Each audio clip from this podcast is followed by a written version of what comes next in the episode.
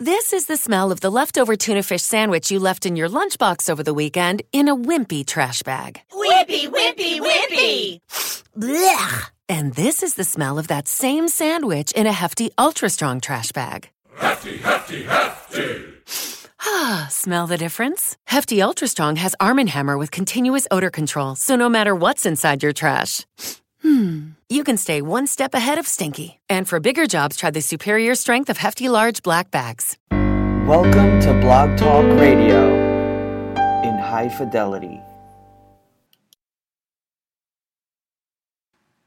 Soulvox Radio presents Evolve with your host, Robin White Turtle Lysne. Hi, this is Robin White Turtle Lysne, and you are uh, listening to Evolve, uh, Evolve uh, is a radio show that focuses on uh, consciousness, the arts, and culture. Today, my special guest is Maetreyii Ma, who is a spiritual teacher. She is also an author, a licensed transpersonal psychologist, and an ordained yogic minister, or acharya. Is that correct? Acharya. Acharya. Yes. And she is uh, traditions, teaches traditional yogic meditation, philosophy, and the ancient wisdom teachings of yoga. She's also an ERYT 500 yoga teacher and a yogi, yogic therapist. Um, she uh, had uh, the experience of Diksha in 1969, which helped her to understand her her guru at the time that she refers to as Baba, and then also her inner guru. And we're going to talk all about that. So I'm so excited to have you. Thank you so much for being here, Maetreyii and Ima. Thank you, Robin. Yeah. Thank you. It's good to be here. Yeah. So I wanted to begin today by talking about your new book, which sounds just terrific. Uh, Living Love, the Yoga of Yama and the Niyamas. So could you talk a little bit about that and how it came to be? Yes, this is my book, Living Love, the Yoga of Yama and Niyama, Timeless Teachings for Transformation and Awakening. And this book is about the ancient teachings of yoga on how to live in the world. Yama and Niyama are the two limbs of the eight limbs of Ashtanga Yoga that deal with how you bring your yoga and your spiritual life into the world to manifest it in your life. Mm-hmm. And uh, they're sometimes called ethical principles, but if you look from a psychological point of view, they're, they're more than ethical principles. They're the deep, um, deep psychological ways that we can bring light and love and grace into our lives. Mm-hmm. And uh, the book talks about those ancient principles and how to apply them in your basic daily life. Mm-hmm. And it also brings in concepts like forgiveness, gratitude, uh, loving kindness, Mm-hmm. uh, how to work with bringing happiness into your life, what it means to be happy, what it means to love. Because these are all related to the practices of yama and niyama. So it brings in a lot of kinds of things that are talked about in positive psychology because the teachings of yoga really are teachings of positive psychology Mm-hmm. and how to work with your life in a positive way. And so this book is about working with your issues, using the ancient teachings of yoga to help heal and find meaning and find your way to deep spiritual life and awakening. Because it's when we really live the life that we want to live, when we really begin to incorporate these principles in our lives, it allows us to open up space for uh, meditation, deep meditative practice, and our connection to the divine. Mm-hmm. And so this book is about that, and it's about awakening that connection and the transformation that you can have through the ancient teachings of yoga. And so this, the book came really, uh, well, it's sort of a long story how this book really came about. Mm, that's okay. it's uh, because uh, the the book itself is derived from a series of uh, spiritual talks that I've given uh, that are intuitively received, and so I call them intuitive Baba talks. And I feel they come from the divine guru, uh, the one eternal self.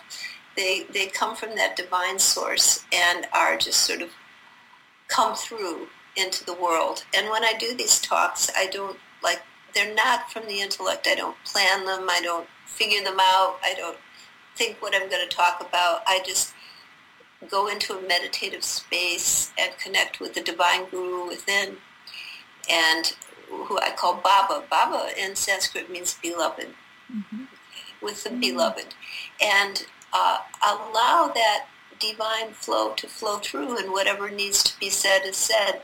And so there, I've been doing this for a long time now, maybe since 1990, a long time. And uh, in it, there's all kinds of teachings and all these different talks have been transcribed. And so this book is a compilation of talks that are about yama niyama, about forgiveness, about gratitude, about happiness. And so those those talks have been brought together and then you know transcribed and and uh, modified to be in book form. And mm-hmm. where there were gaps, I felt that I went into a an inner space and got received writing from that space too. Mm-hmm. That wasn't mm-hmm. from talks, but from writing. But writing from that deep space where you're connecting with spirit. And uh-huh. so that's been how this book manifested. So I, wonderful. In a way, I put my name on the front, but I can't entirely claim credit for it. I feel mm. it came from a deeper source. Uh-huh. So wonderful, wonderful. Well, I, I'm so interested uh, in what you said about connecting positive psychology with the ancient wisdom teachings of yoga because uh, last month we just had someone who's a positive psychologist um, and so I'm fascinated by that topic because I think it's so important to live out of our yes and not out of the no's or the negatives that we are. So uh, can you talk a little bit more about that and how you interface those two? Because I think there's a huge need for it in the culture to. There, there is. Yeah. Well, I am. I am a psychologist. I have training in transpersonal psychology, uh-huh. and um, but but before I was ever a psychologist, I was a yogi. Uh-huh. Been doing yoga since 19 the meditation since 1969, so a long time.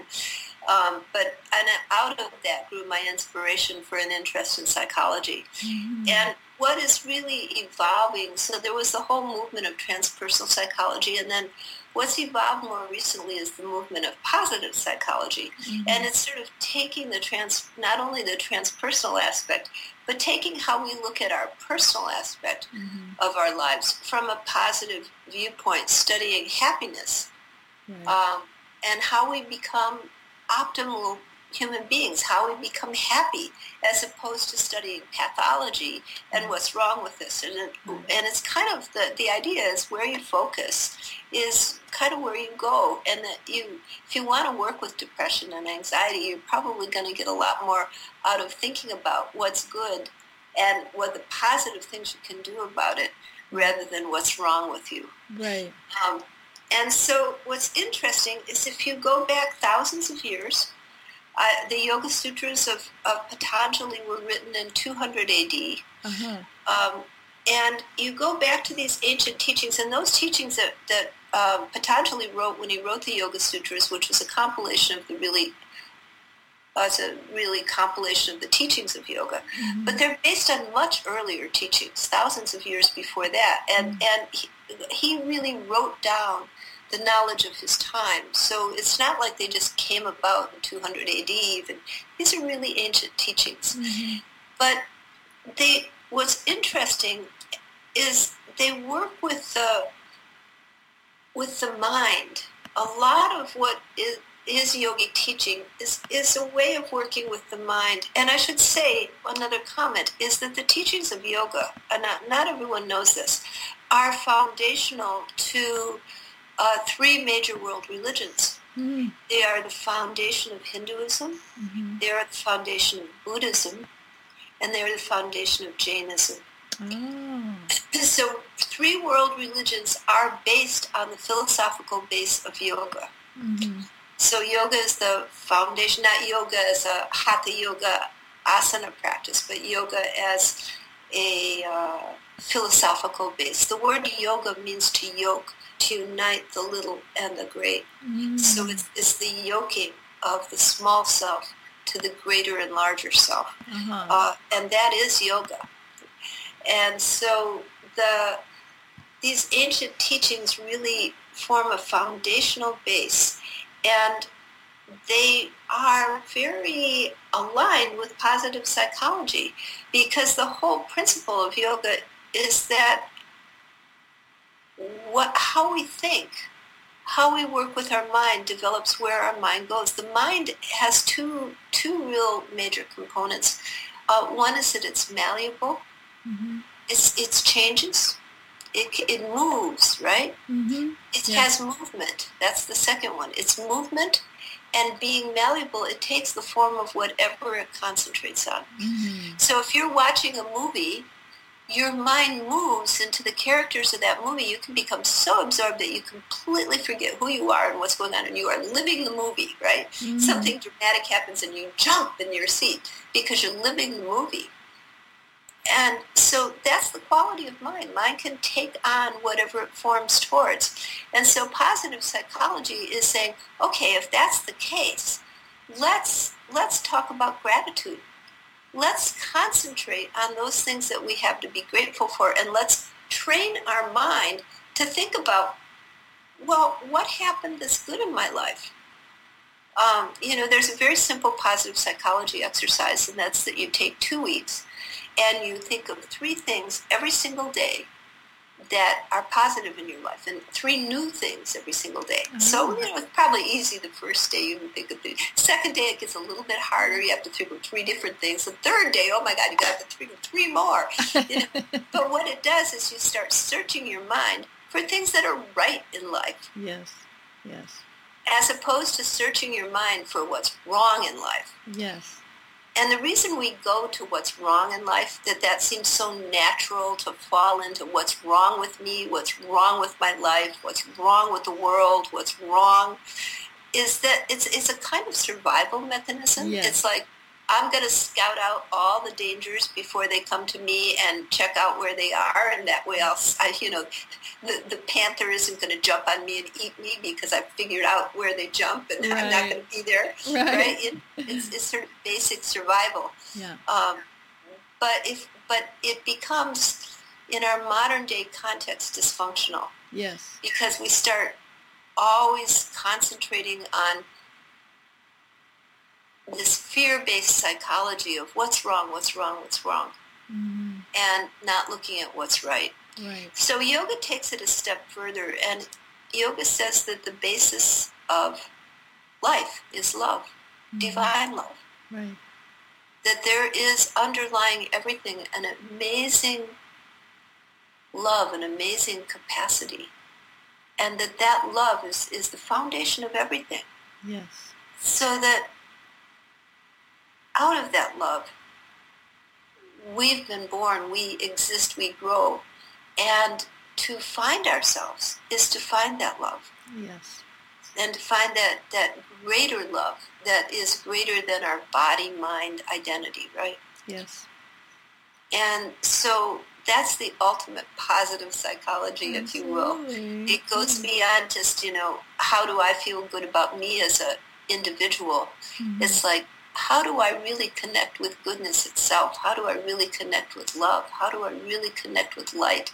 How do I be totally in love?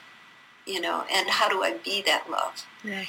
And so that's what yoga is about. Mhm. And we have meditative practice in yoga, you know, to bring us into connection with that divine self, connection with that infinite love, with that one omnipresent existence, that one beloved. Yes. And but and we have the yoga postures, the, the asanas, the breathing exercises and so on to work with our body mind integration because, you know, these are our temples, our bodies, right? Yes.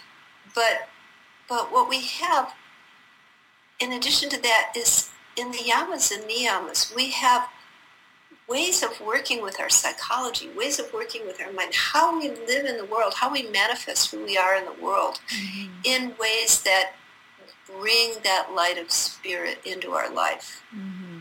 and make it who we are in the world. Mm-hmm. So, so we need to bring that spirit not only into our sitting meditation, but into our daily life, yes. into the way we interface with others, into the way we exist in relationship to ourselves. Mm-hmm. And a lot of that is increasing our self-love because you know what we think about ourselves how we relate to ourselves is how we relate to others if we can't love and accept things in ourselves we can't accept them in others that's right you know, if, if we're battling with our own anger it's very hard to accept other people's anger right. if we're if we're battling with our self-esteem and our our our self-worth it's hard to feel that other people are valuable you know we we all of this goes together to form a whole psychology of how we live in the world.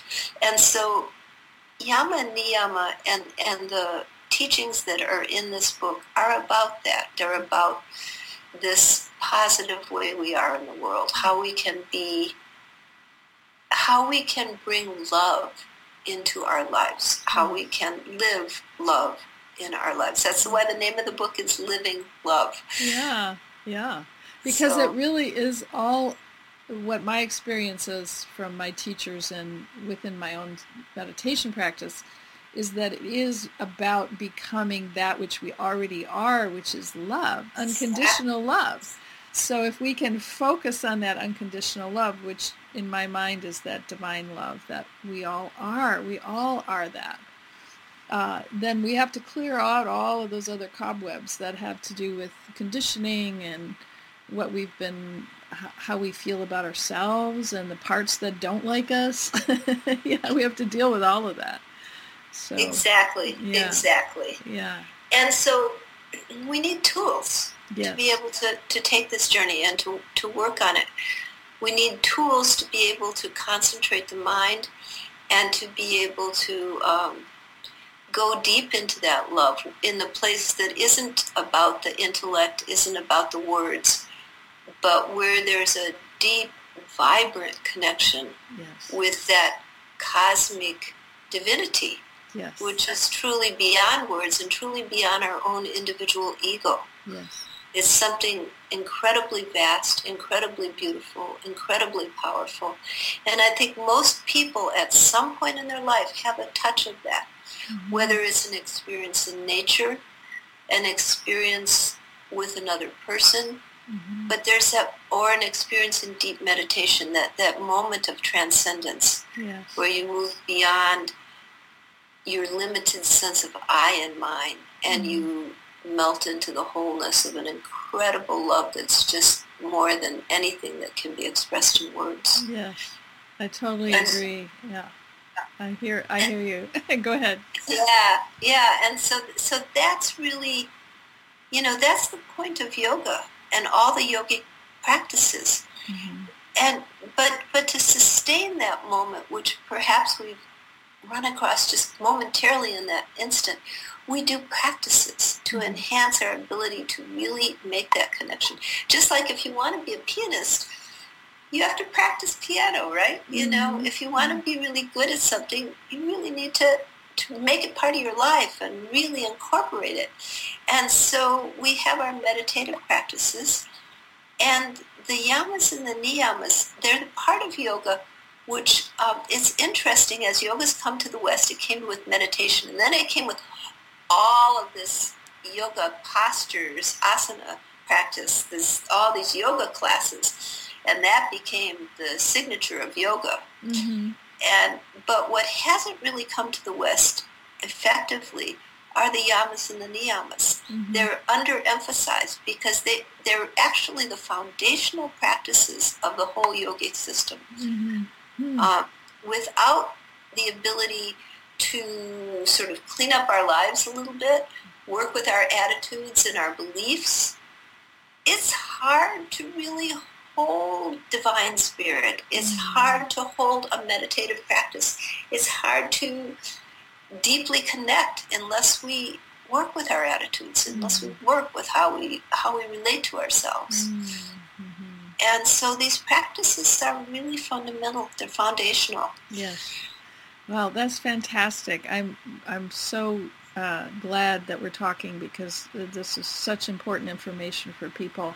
I want to take a little break and then we'll come back. And when we come back, we have so much more to talk about. so Okay, exciting. so I'm with Maetreyii Ma, and she is a psychologist and a uh, spiritual teacher who lives in Santa Rosa, uh, and we'll be right back. Evolve, nurturing the new in consciousness, the arts, and culture. With your host, Robin White Turtle Lysne. Evolve brings you people and ideas on the cutting edge of change, opening the shells of the past to move our culture into the now. We are all in great need of sustainable ideas for change.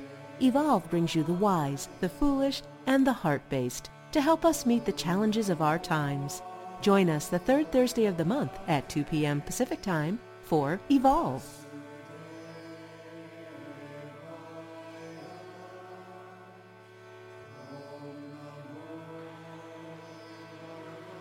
Hi, this is Robin White Turtle Lysne, and the show is Evolve, and we're back with Maetreyii Ma, and she is a spiritual teacher and also a transpersonal psychologist. And she has a great new book called Living Love, the Yoga of Yama and Niyama. And uh, so we've been just talking about that. And I'd love to know how you got into um, into this practice of yoga. I know you were in India and you met your teacher. Can you talk a little bit about that story? Because I'm fascinated by that. Yeah, well, actually, I was living in southern Illinois, and at that time I was a very young woman. Um, I was in college, and I was living in southern Illinois, and uh, I had a series of actually mystical experiences using LSD, and and um, you know had these powerful, profound experiences of divine love. And I went, well, how do you get here? You know, and then I took a a course at that same time at the Southern Illinois University on the Bhagavad Gita. Mm. And I was reading the Bhagavad Gita and I went, oh my goodness, this is what I experienced. You mean Ah. other people experience this too? You know, and I was so excited that um, I felt like what I had come across accidentally in my youth uh, and, and my uh, experimenting was was the same kinds of experiences that were being talked about in the Bhagavad Gita.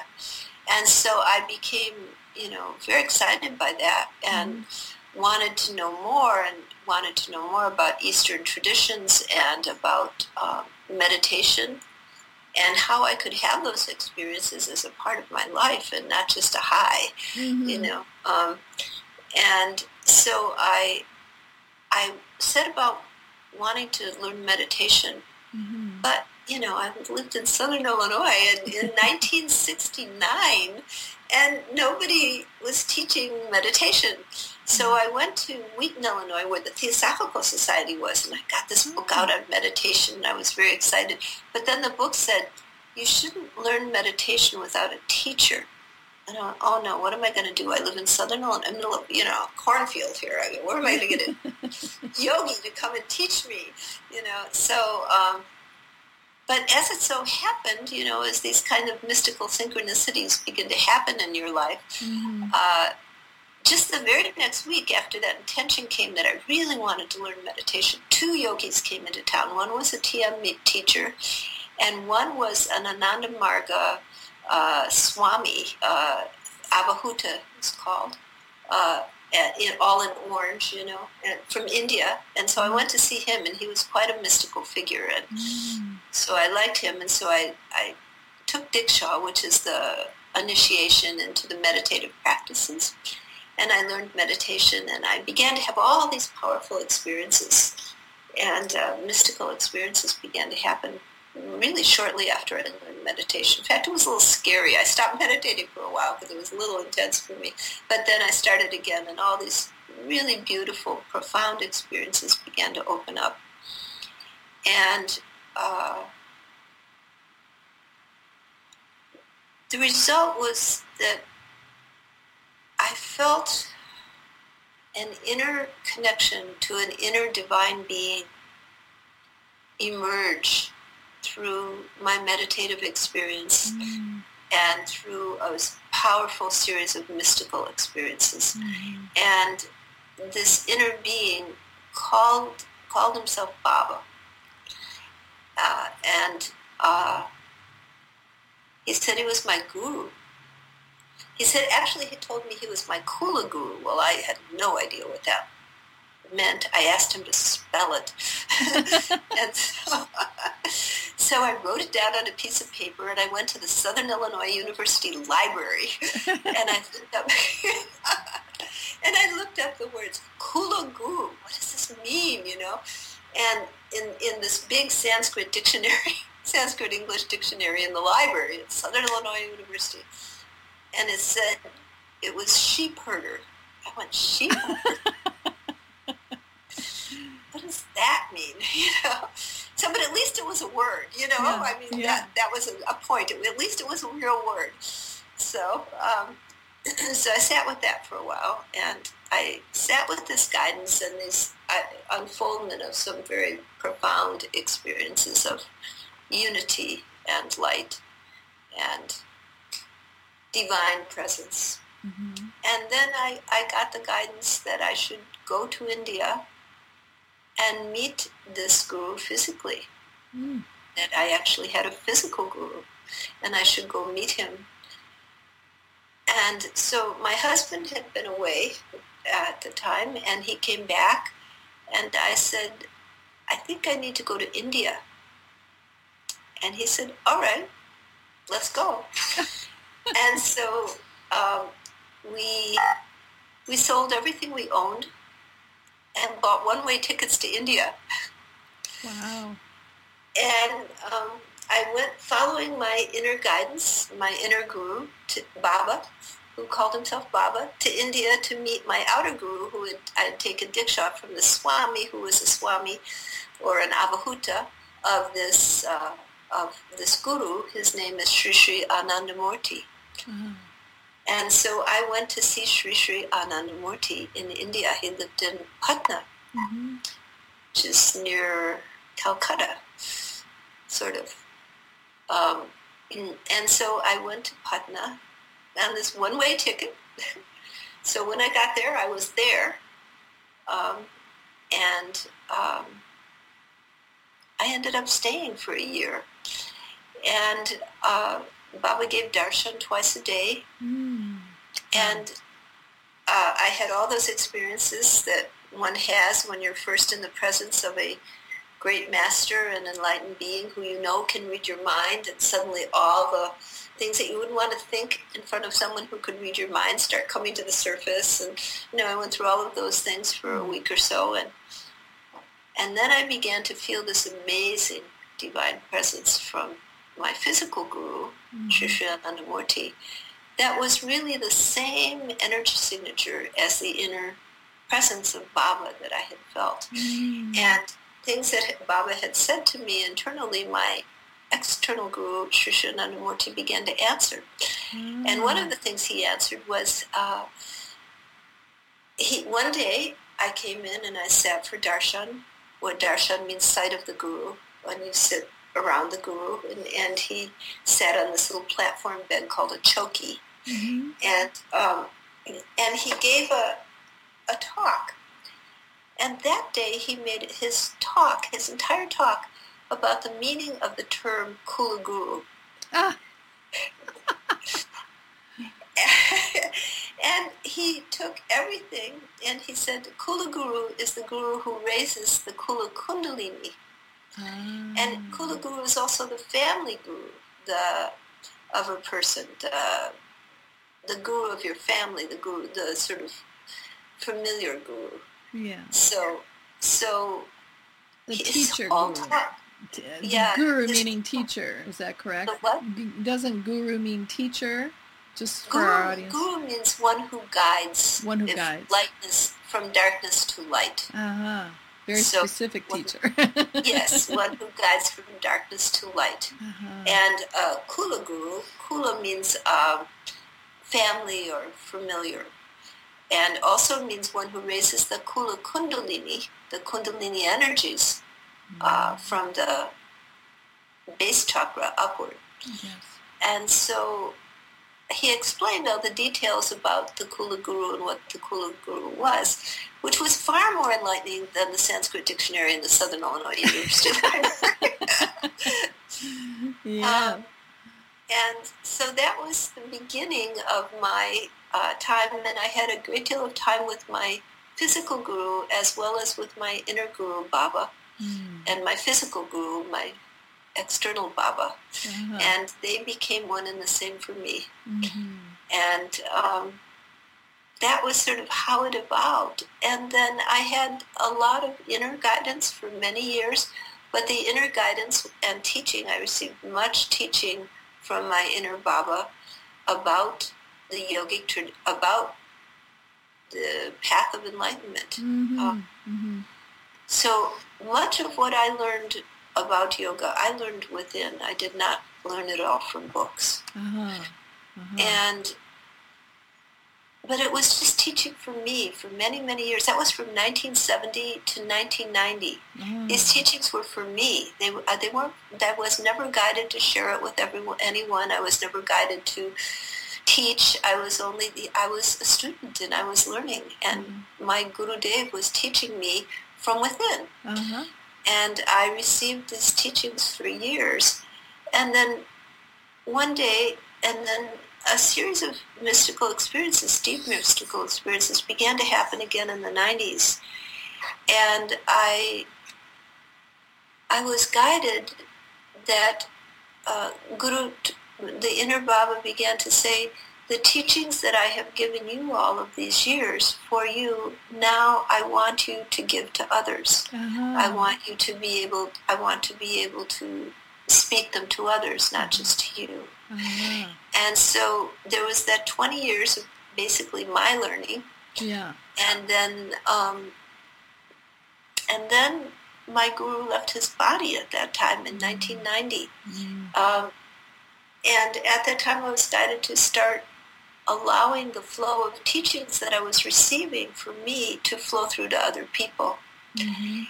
and I began very slowly, uh, just sort of, I would hear three words and then I would say them and three more words and then I would say them and they, they turned into sentences miraculously and paragraphs and whole talks. Um, and uh, people recorded them.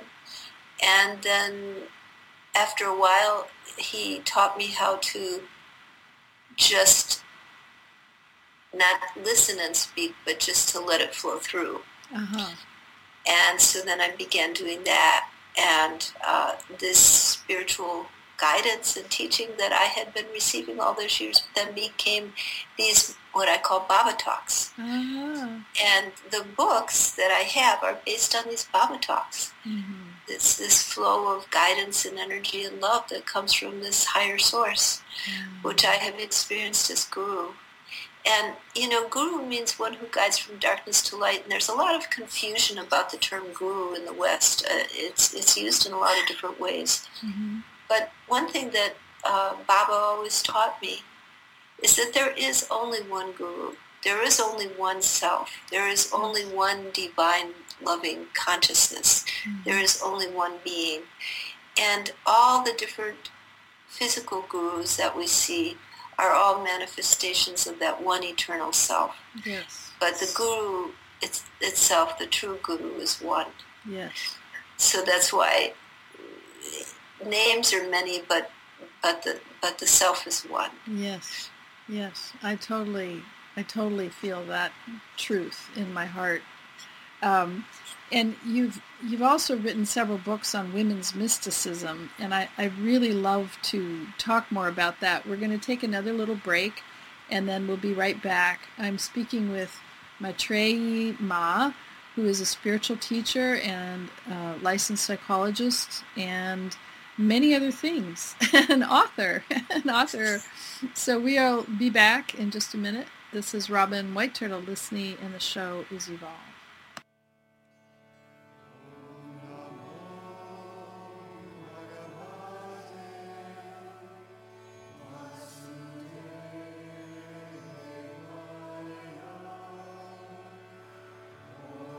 Hi, this is your host for Evolve, Robin White Turtle Lysne, and I wanted to share with you a few of the other things that I do in the world beside the radio show. In addition, I'm an energy medicine practitioner in the Bay Area and across the country by phone, and I work uh, through East West Bookshop in Mountain View, California, so you can always find me there on Fridays. In addition, I have um, five books. Uh, four of them are nonfiction, and one is a fiction book uh, that's actually based on facts called Poems for the Lost Deer. The other books are Heart Path, Heart Path Handbook, and prior to that, Sacred Living and Dancing Up the Moon. Um, my recent, more recent books, Heart Path and Heart Path Handbook, uh, teach people self-love, and this is the foundation of my practice that love does heal all things. You can find out more uh, about my work on my website, www.thecenterforthesoul.com. And uh, you can also check out the books on www.bluebonebooks.com.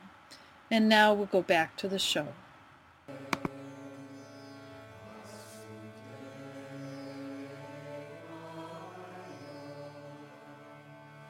This beautiful play of, of uh, earth and heaven, divine, divine and, and worldly, that uh, play together in this endless duality that comes into a, a unitary whole. Mm-hmm. And it manifests on many, many levels, these same archetypal principles. Mm-hmm. Mm-hmm. And this is a time, I think, when um, there's an opportunity for that spiritual growth that happens when you can unify these two principles within yourself and find the wholeness of being that comes. Whether whether your Ishtadeva, your form that it takes is is Jesus or the Divine Mother or the Divine Father, whatever the form, uh, it's the one eternal one, the one eternal self, the divine God self. And that one comes from this harmony of, of duality into unity. Mm-hmm and the path of wholeness. Mm-hmm.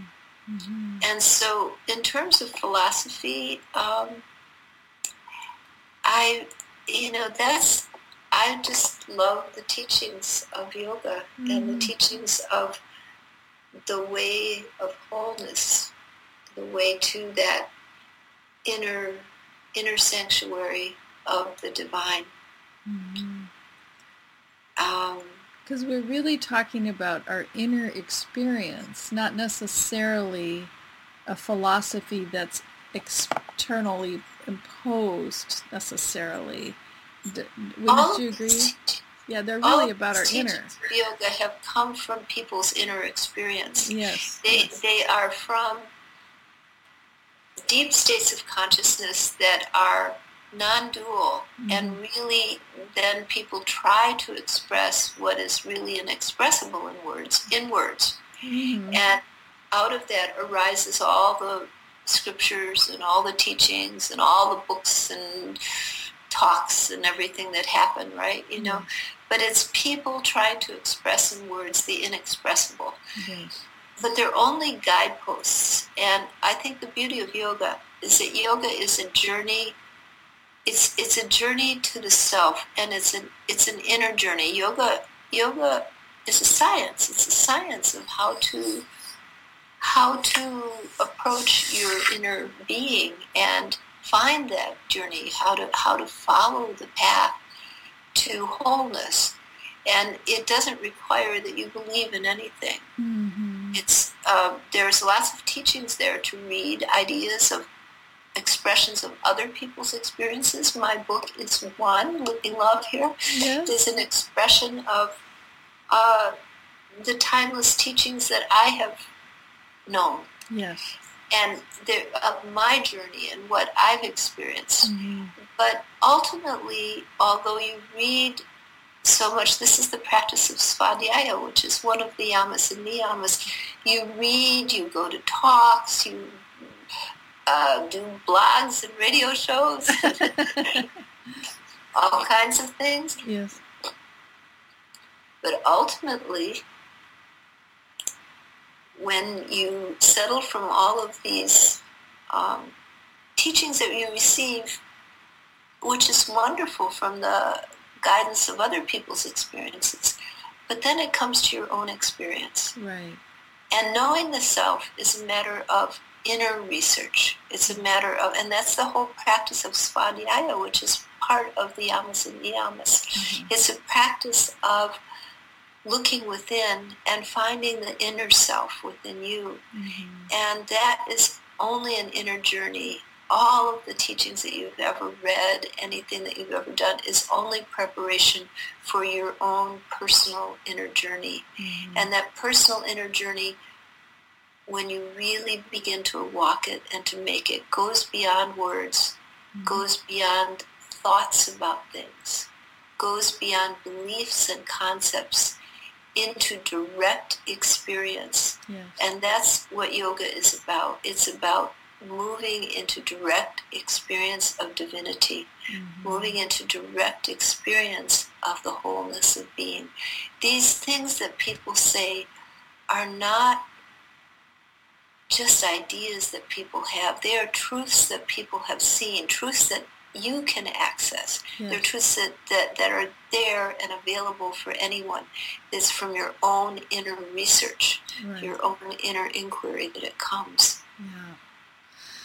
Well, Maetreyii Ma, thank you so much. This has been such a delightful conversation. I feel like we could keep talking.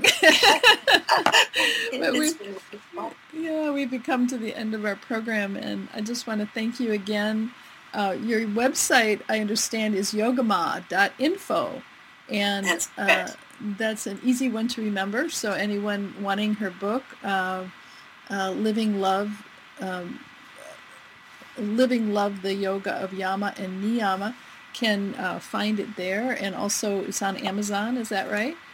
Yes, it's on yeah. Amazon and yeah. bookstores. But uh, I always encourage people to go directly to the source. Uh, so yoga, yogama.info is her website.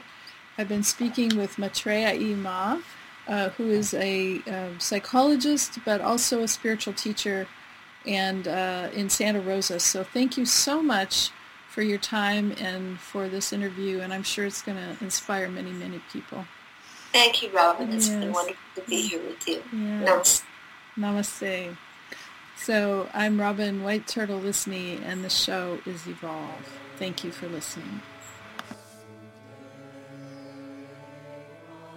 Thank you for joining us. We hope you enjoyed the show.